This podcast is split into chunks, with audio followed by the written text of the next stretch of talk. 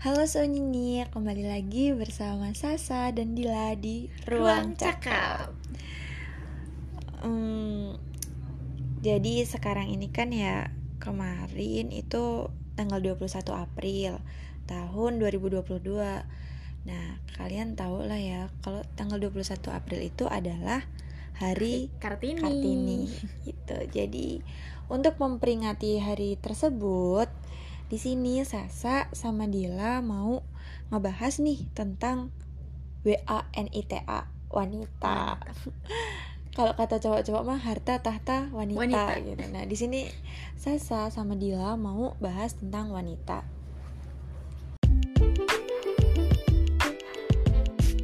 Oke. Eh, gimana Dil? Udah siap belum lo? Siap dong. Siap Soalnya lah. ini salah satu ka- kalau kata orang-orang wanita itu adalah salah satu aset paling berharga. Kalau nggak ada wanita nggak akan ada manusia di bumi. Iya Eh, nggak gitu dong. Kalau nggak ada wanita, nggak akan ada generasi penerus bangsa. Hmm, mantap. Dila 2022 gitu. Eh, ngomong-ngomong soal wanita nih ya atau cewek kita nyebutnya mau wanita atau cewek nih? Terserah sih. Enjoy aja. Iya ya.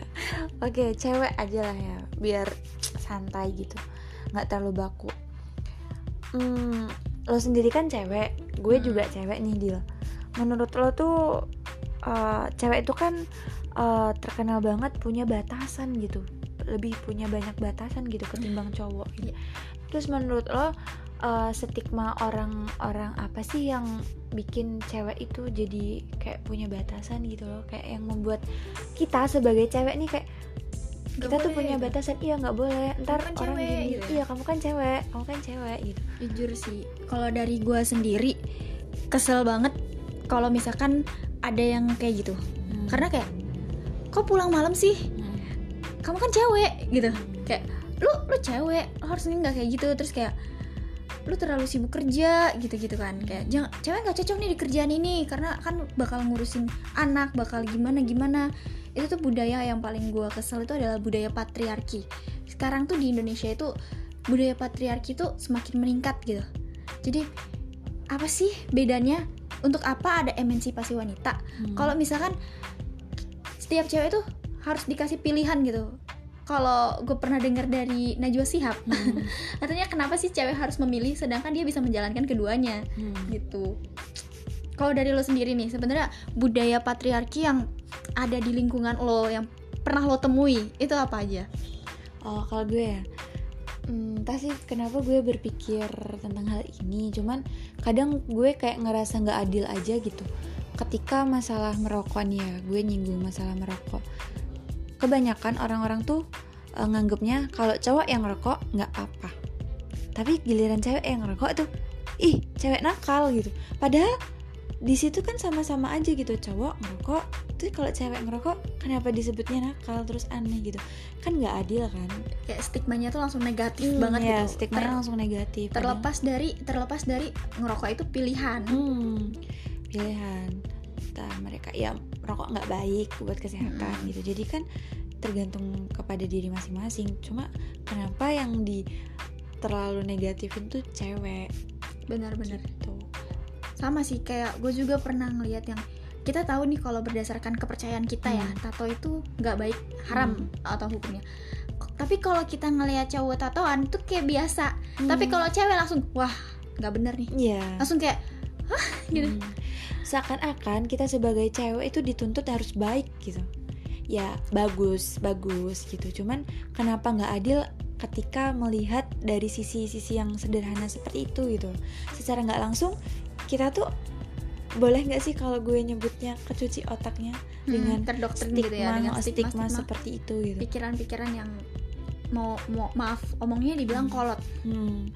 Jadi kayak seakan-akan cowok tuh punya kebebasan lebih untuk berbuat hal bebas gitu. Padahal sebenarnya sama aja kalau misalkan di Islam sendiri nih tato nggak boleh, ya nggak boleh. Mau isa eh mau cowok mau cewek, ya tatoan tuh jelek. boleh gitu. ya? Iya nggak boleh. kalau haram ya udah haram Hmm. Nggak baik juga kan buat tubuh gitu. Udah Bener diciptain Tuhan malah kita coret-coret intinya gitu.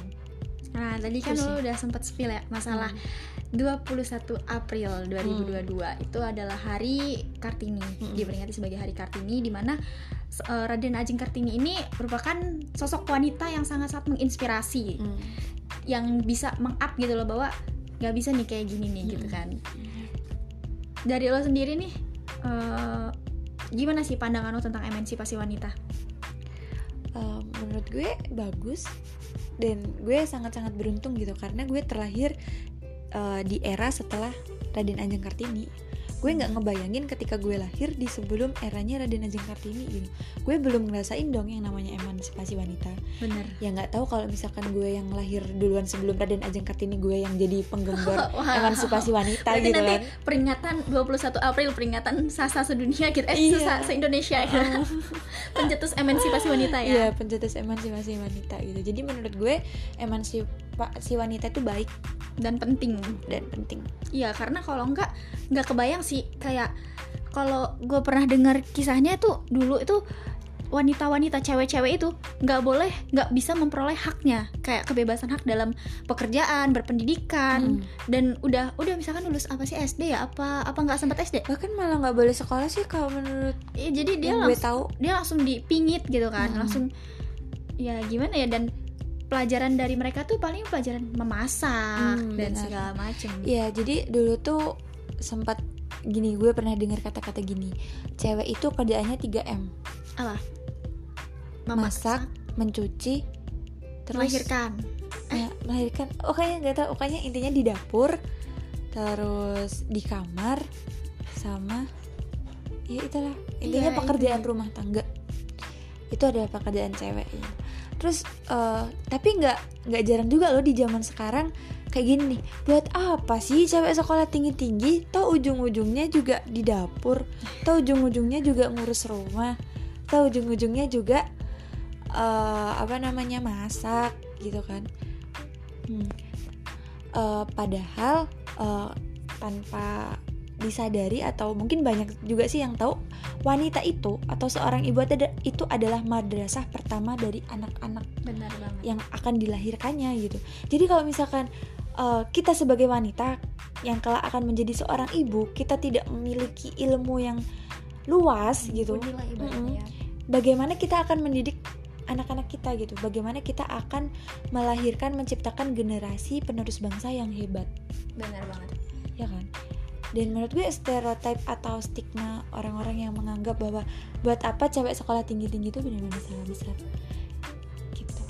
Ya, soalnya gue juga pernah dengar yang istilahnya gini eh, ada kata-kata yang bilang gini lelaki hebat itu dilahirkan dari wanita yang cerdas Hmm. jadi kayak lelaki baik itu dilahirkan dari wanita yang bisa ngedidik anaknya dengan baik juga gitu loh jadi itu sangat penting yang Hmm. namanya emansipasi wanita dan juga uh, sosok laki-laki yang baik itu tuh pasti di baliknya tuh ada perempuan yang hebat.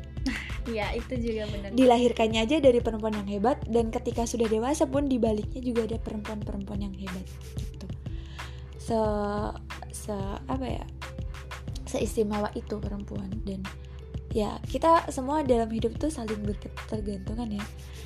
Kita juga nggak bisa oh eh, cewek tuh yang paling ini atau cowok yang paling ini karena kita tuh diciptakan ya untuk saling melengkapi gitu. dampak emansipasi wanita menurut lo tuh sebesar apa sih Eh, besar banget sih menurut gue karena kalau dari umumnya ya yang gue lihat itu cewek tuh jadi kayak punya hak yang sama gitu untuk memperoleh pekerjaan banget. pendidikan gitu kan kayak sekarang ini banyak kok cewek yang sekolah tinggi kayak gitu itu kan berkat dari adanya emansipasi wanita gitu dan orang-orang pasti kalau ditanya tentang dampak emansipasi wanita yaitu dalam hal pendidikan dan pekerjaan gitu Bener-bener.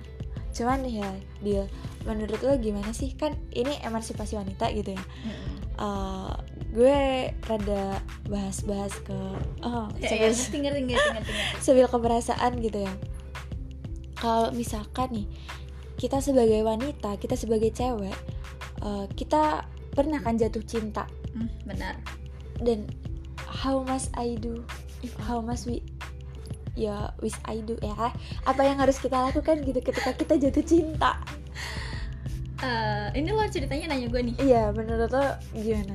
Boleh nggak sih kalau misalkan perempuan itu cewek itu confess duluan gitu kalau gue pribadi Ah. jujur ya gue orangnya sebenarnya agak gengsian cuman Hmm. makin ke sini makin gue berusia Hmm. berusia makin gue dewasa makin gue menjalani kehidupan sebenarnya boleh-boleh aja tapi dengan cara yang benar gitu kan Hmm. mungkin di podcast podcast sebelumnya gue pernah pernah bilang lebih ke enggak gitu Hmm. jangan langsung ngungkapin secara langsung tunjukinlah dengan sikap tapi setelah gue jalanin beberapa bulan berlalu gue berpikir kayak nggak masalah asal lo tahu eh, momen yang tepat dan dengan orang yang seperti apa. Hmm. jadi kayak kalau orangnya sekiranya lo ngeliat "Ih, ini orang seleboran nih nggak bisa ngehargain. Jadi ketika lo ngungkapin ada kemungkinan ada dua kemungkinan. Dia bisa menghargai lo kalau misalkan dia nggak ada rasa sama lo ya. Dia bisa menghargai lo eh, dan bisa menolak lo secara halus. Dan ada kemungkinan satunya lagi lo bakal digibahin di tongkrongannya. Hmm, bener. Dan Bisa, sebenarnya itu nggak apa-apa dengan ya itu tadi kriterianya dengan syarat lo harus tahu dia karakter cowok yang seperti apa dan gimana dampaknya dan lo Hmm. siap menerima eh, gimana nanti setelah lo tahu jawaban dia. Hmm, bener. sekarang gue mau nanya menurut lo sendiri gimana? Ya gue setuju sama lo sih. Kita Iya. harus tahu kondisi dan situasi. Nah ya sih kon. Ke siapa kita mau confess gitu orangnya seperti apa gitu. Karena kalau misalkan ke semua orang kita berlakunya kayak gitu nggak semua orang itu punya eh, pikiran yang terbuka tentang hal itu gitu loh tentang cewek yang confess duluan bahkan nih itu kan tadi eh, kalau lo itu kan jawabnya dari sudut pandang si cowoknya ini siapa gitu Iya. tapi kalau misalkan stigma orang-orang nih, kalau tahu cewek yang confess duluan tuh menurut lo gimana? Kebanyakan dari mereka tuh kayak setuju atau kayak ngerasa, ih lo murahan banget, lo cewek lo ngungkapin duluan gitu. Atau menurut lo gimana? berat banget sih pertanyaannya. Kenapa ya? Karena tergantung orangnya. Soalnya gue tuh udah sering menemukan berbagai macam lelaki. Khususnya kan kayak gue biasa jadi kawan curhatnya laki-laki juga nih. Eh, dari mereka tuh ada yang kayak ngerasa bangga. Hmm. bangga dan nggak mempermasalahkan itu. Kayak wih dia ngungkapin duluan nih. Terus ada juga yang kayak ngerasa ngapa deh? Gitu. Jadi kalau lo nyuruh gue menjawab gimana ya lebih ke kebanyakan rata-rata sebenarnya nggak masalah. Entah karena cowok-cowok yang gue temuin adalah cowok-cowok yang baik dan Mhm. kayak open minded jadi menurut gue nggak masalah biasa aja sih mereka. Asal lo menyampaikannya kayak sadar diri gitu kalau misalkan lo ngungkapin akhirnya dia senang dan dia terharu syukur tapi kalau lo ngungkapin dia nggak suka sama lo dan dia menunjukkan per- penolakannya secara halus tapi lo jangan ngejer-ngejer gitu Hmm. Itu tadi kalau dari sudut pandang cowok ya, kalau dari sudut pandang cewek, Cewek. sendiri, kalau dari sudut pandang cewek itu lebih ke enggak soalnya gue pernah nih cerita sama temen gue Hmm. bener banget kejadiannya belum lama ini pas gue bukber Hmm. gue nanya gue mau ngungkapin sama orang yang sebenarnya gue tuh iseng. Terus dia mereka semua langsung bilang gila ya lo Dil. Udah lagi Dil lo nih ih. Terus kayak gue udah tahu lo sebenarnya kayaknya dia nggak suka deh sama gue tapi gue biar lega aja. Hmm. confess itu berat loh tapi kayak gue tuh pengen fokus aja gitu. Terus mereka bilang udah udah lagi Dila Dila udah udah nggak usah lo kayak gitu ya tolong. Langsung kayak gitu gue digituin. Jadi menurut gue berdasarkan pengalaman yang gue dapet kayaknya mereka masih kurang open minded gitu sih Mm-mm. Jadi kalau dari kejadian itu bisa gue simpulin ini nggak sih de- kebanyakan dari wanita sendiri atau dari cewek sendiri tuh bahkan belum bisa me- memahami emansipasi wanita itu sendiri. bener iya bener banget Nggak tahu kenapa, cuman ya gue dulu juga pernah ngerasain gitu. Gue gengsi. iya Masa sih cewek duluan dari Nah, se- segi ngechat? Iya kan? Misalkan nih kalian nih bagi para cewek-cewek pasti kan pernah ada di posisi deket sama cowok gitu. Terus cowoknya itu lama nih, misalkan sehari nggak ngechat gitu. Terus kok nggak ngechat sih? Ke mana sih gitu kan? Ya kalau misalkan ini tinggal di chat aja kan lu ke mana lu di mana lu ngapain gitu loh. Biar kita tuh nggak overthinking dan menciptakan speku spekulasi spekulasi sendiri gitu Ya, atau hipotesis hipotesis yang belum ya. tentu benar. Dan semakin bikin sakit hati kepikiran gitu. Tinggal ngechat aja cuman karena rasa gengsi yang ada di dalam diri cewek ini ya mungkin rata-rata itu tuh kayak yang masa sih cewek yang ngechat duluan? Masa sih cewek duluan? Masa sih cewek yang harus kayak gini? Masa sih masa sih secara nggak langsung kita sendiri loh Iya, yang tidak berpikiran menjunjung gitu. tinggi emansipasi, Emansipasi wanita. Jadi kalau gue simpulin de- eh, kesimpulannya menurut Hmm. lo itu gimana? kalau Kalau- cewek confess duluan Hmm. Kalau menurut gue pribadi sih nggak apa-apa. Karena sesuatu yang ditahan itu malah bikin oh bikin nggak enak gitu oh bikin nggak enak gitu. pikiran Dan ya itu tadi ketika confess ya tetap harus ngeliat gitu ke siapa kalian mau confess. Nggak semuanya juga bisa di kayak gituin gitu. ya benar-benar banget sih. Jadi yang penting harus pinter-pinter baca sikon gitu kan. Ya selagi confess menurut lo baik ya lo lakuin aja. Tapi jangan sembarangan gitu. Gitu sih benar-benar. Gue tuh suka kesel gitu sama orang-orang yang mereka tuh kalau ketika kartinian ngerayain Hmm. kayak menjunjung tinggi buat buat story segala macem. Tapi masalahnya mereka tuh nggak paham arti makna emansipasi. Hmm. jadi kalau orang-orang tuh lebih milih ke kayak pekerjaan-pekerjaan padahal emansipasi wanita itu menurut lo apakah semua benar tentang pekerjaan dan itu? Enggak. Atau ke hal-hal lain? Banyak. Banyak banget. iya. Cuman eh, yang perlu digarisbawahi atau diingat eh, kita tuh sebagai wanita juga punya eh, apa ya kayak batasan. Ya batasan yang mutlak dari Tuhan. Itu yang apa yang harus tetap diingat gitu. Ya kita kita bisa bilang kalau ya kan cowok boleh masa cewek enggak? Cowok boleh masa cewek enggak? Gitu. Cuman ada loh batasan-batasan yang mutlak dari Tuhan gitu. Jadi kita nggak boleh melanggar norma aturan yang berlaku gitu. Ibaratnya kayak kodrat ngomongnya? kodrat Tuhan menciptakan seorang wanita Mm-mm. itu ya itu Mm. gitu kan. Jadi iya bener. Banyak orang yang kayak menyalahgunakan kata emansipasi. Hmm. mereka ngerasa emansipasi itu baik eh kan udah emansipasi kesetaraan gender gender gitu kan. Jadi ngapain sih harus gini gini gini gini? Untuk apa ada emansipasi? Dan malah mereka tuh kebablasan. Jadi sebagai cewek walaupun udah ada emansipasi tetap harus bisa mengontrol diri gitu. Hmm. sementang ada emansipasi eh, kayak memang eh, kayak pekerjaan itu tuh nggak seharusnya semua dilakuin sama cowok dan nggak seharusnya juga semua pekerjaan dilakuin sama cewek eh sama cewek, cewek. jadi kayak misalkan yang sementang ada emansipasi mereka misalkan nih suami istri Hmm. nggak mau melayani istrinya atau anaknya gitu kan Hmm.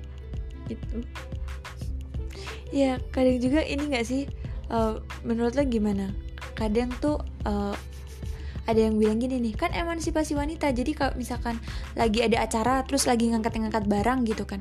Ih cowok mana sih? Kok nggak ada cowok? gitu loh. Kan emansipasi wanita lo cewek juga bisa dong ngangkat barang kayak gitu. Itu kalau kayak gitu gimana tuh? Kalau Kan menurut gue gitu. sebenarnya nggak sebenarnya itu tuh apa ya gue nggak sepenuhnya menyalahkan. Hmm. tapi emang selagi ada cowok. Oh jadi sebenarnya emansipasi wanita itu nggak semuanya bisa digunakan tergantung situasi dan kondisi. Ya itu tadi sih yang gue bilang kayak sementara ada emansipasi wanita em, masa pekerjaan yang sekiranya susah untuk dikerjakan sama cewek dan itu terlalu berat untuk cewek emansipasi wanita kita harus bisa. Gitu Gak bisa Aduh, oke oke. tapi tapi keren sih kalau misalkan ada cewek yang mereka bisanya ngelakuin pekerjaan ini tanpa harus minta tolong cowok gitu Hmm, ya selagi dia bisa ya udah tapi kalau nggak bisa jangan memaksakan diri hmm, bener. jadi itulah harus orang-orang itu harus bisa memaknai kata emansipasi wanita itu sendiri Iya, iya, iya. Terus nih, lo tadi kan eh, nyinggung tentang suami istri tuh, Mm-mm. tentang eh, melayani suami yang melayani gitu. Menurut lo sendiri, eh, apakah cewek itu wajib buat masak, buat bersih bersih rumah, buat ya melayani keluarga kayak gitu? sebenarnya menurut gue itu bukan wajib ya Hmm, tapi kesadaran dari diri sendiri. Hmm, itu tadi sempat gue bahas masalah kodrat kayak Tuhan menciptakan wanita itu gimana. Jadi kayak sebenarnya yang masak segala macam itu tuh bisa dikerjakan bareng-bareng Eh, nggak banyak juga nih orang cewek yang berpendidikan tinggi untuk menghindari masak segala macam itu. Tapi eh, kayak gitu tuh bukan wajib tapi kesadaran diri sih. Jadi kayak kalau misalkan suami bisa dikerjain bareng-bareng ya kerjain bareng-bareng. Tapi kalau misalkan sekiranya suami lagi sibuk ya harusnya mikir juga. Menurut gue semua wanita itu punya rasa cewek itu punya rasa apa ya naluri seorang ibu naluri keibuan itu pasti ada. Jadi kayak ya masa sih? Kayak misalkan suami mau berangkat dia nggak yang ban eh, siapin masakan makannya gitu-gitu. Atau kayak anak ini ngebiarin rela ngelihat anak sakit atau anak kelaparan gitu sih. Gue mau nanya sama lo menurut lo sendiri fungsi fungsi kenapa sih Tuhan sengaja menciptakan manusia gitu kan? Kayak lebih ke kodrat cewek itu sebenarnya apa Es, berat banget pertanyaan lo Dil. Hmm, kenapa Tuhan menciptakan wanita? Hmm. kalau menurut gue eh, untuk menciptakan generasi yang baru. Hmm. karena hanya wanita yang bisa melakukan itu. Gitu. Ce- cow- tanpa wanita cowok nggak bisa gitu. Ya kita juga Berarti membutuhkan bisa cowok dibilang ya. kayak melengkapi juga Mm-mm, ya. melengkapi ya itu cowok yang paling nggak bisa dilakuin cowok adalah hamil dan melahirkan dan menyusui. Berarti hamil dan melahirkan itu menurut lo suatu kewajiban atau gimana? Kodrat. Kodrat. Berarti kalau misalkan ada wanita yang dia memutuskan untuk misalkan Hmm. menikah nih saya nggak mau punya keturunan itu dia melanggar kodrat atau gimana? Nggak melanggar kodrat. Kalau melanggar kodrat itu eh, contohnya nih wanita berubah menjadi cowok itu melanggar kodrat. Hmm. kan dia wanita. Kalau kodrat itu bukan suatu kewajiban menurut gue. Itu masih tetap Jadi pilihan. kayak- cuman kodrat itu adalah sesuatu yang hanya bisa Sengaja dilakukan oleh wanita. Nggak bisa oleh laki-laki gitu. Jadi ya menurut gue nggak apa-apa kalau misalkan punya pilihan untuk nggak punya anak atau nggak hamil nggak melahirkan gitu. berarti tergantung kesepakatan gitu ya? Hmm, tergantung kesepakatan. Benar benar benar. Terus eh,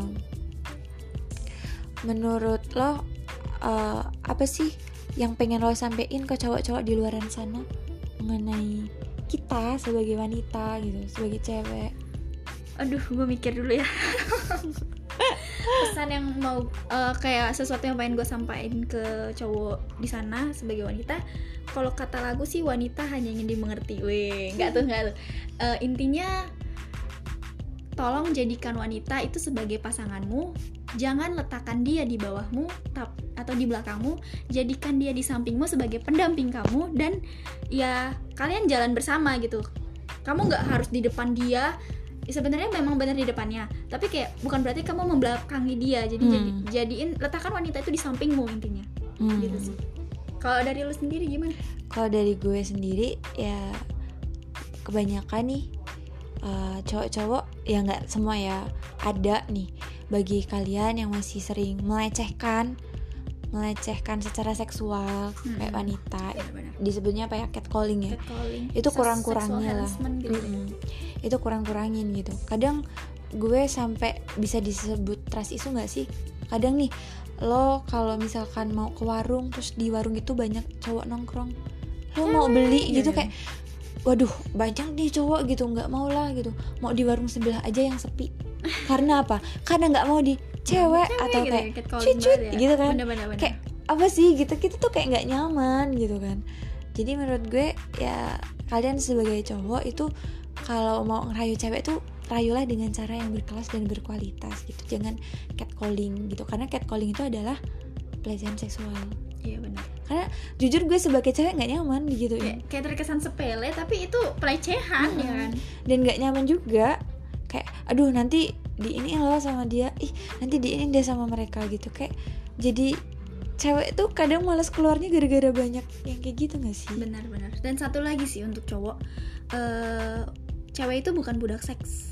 Jadi kayak memang sengaja tadi Tuhan menciptakan seorang wanita itu untuk melengkapi hidup dan kesepian dari cowok dan juga sebagai generasi penerus. Tapi bukan berarti mutlak tugas dia di dunia ini untuk untuk jadi budak seks gitu. Jadi Hmm. bisalah menghargai wanita Hmm, intinya menghargai ya saling menghargai dan iya kita juga sebagai cewek tuh juga harus menghargai cowok gitu. Iya ya benar. kan? Hmm, ketika kita sudah menikah ya kita tuh harus menghargai atau mau apa menuruti dalam tanda kutip selama tidak melanggar norma dan aturan yang berlaku ya. Apa pun itu keputusan cowok kita juga harus mempertimbang, mempertimbangkan gimana ya. Intinya cowok itu kan uh, kepala keluarga mm, gitu. kepala keluarga gitu. Jadi ya kita juga harus menghargai cowok ya gitu. harus tahu lah batasan Mm, gitu ya. nggak semena-mena kita punya emansipasi wanita kita juga kayak nggak sopan. Kebablasan Terus, mm, kebablasan itu juga nggak baik juga. Kita sebagai cewek juga harus sopan gitu. Intinya berbuat baik dan tidak menyakiti sesama makhluk itu adalah kehidupan yang damai. Benar banget apa pun itu. Pesan untuk cewek nih? Ih tadi gue barusan ngomong. Oh ya oke. Pesan untuk cewek eh, dari gue apa ya? Kita tuh wanita eh, tolong jaga diri dan Tuhan itu menciptakan wanita sebagai makhluk yang paling yang mulia. Bahkan sampai kalau di agama di agama gue itu ada suratnya sendiri loh. Dan jangan lu, lu pada ngancurin kemuliaan yang udah sengaja Tuhan ciptain untuk kita gitu. Jadi pintar-pintar bawa diri dan juga tetaplah jadi wanita yang bisa saling menghargai juga dan bisa mem- mengelola di apa ya memanajemen diri sendiri mengendalikan diri gitu. Hmm, intinya jadikan emansipasi wanita ini sebagai langkah atau sebagai wadah dan sebagai kesempatan kalian untuk ya kita semua ya untuk menjadikan eh, lingkungan sekitar bangsa Indonesia, negara, masyarakat itu ke arah yang lebih baik lagi, ke cahaya yang- yang lebih terang lagi gitu, ke arah positif gitu. Oke, mungkin eh, sampai di sini dulu ya. Semoga podcast ini ada manfaatnya untuk diambil. amin Amin. Oke, eh, gue Sasa. gue Dila Bye bye. Sampai bertemu lagi di ruang cakap. see you next time See you. Enjoy this podcast.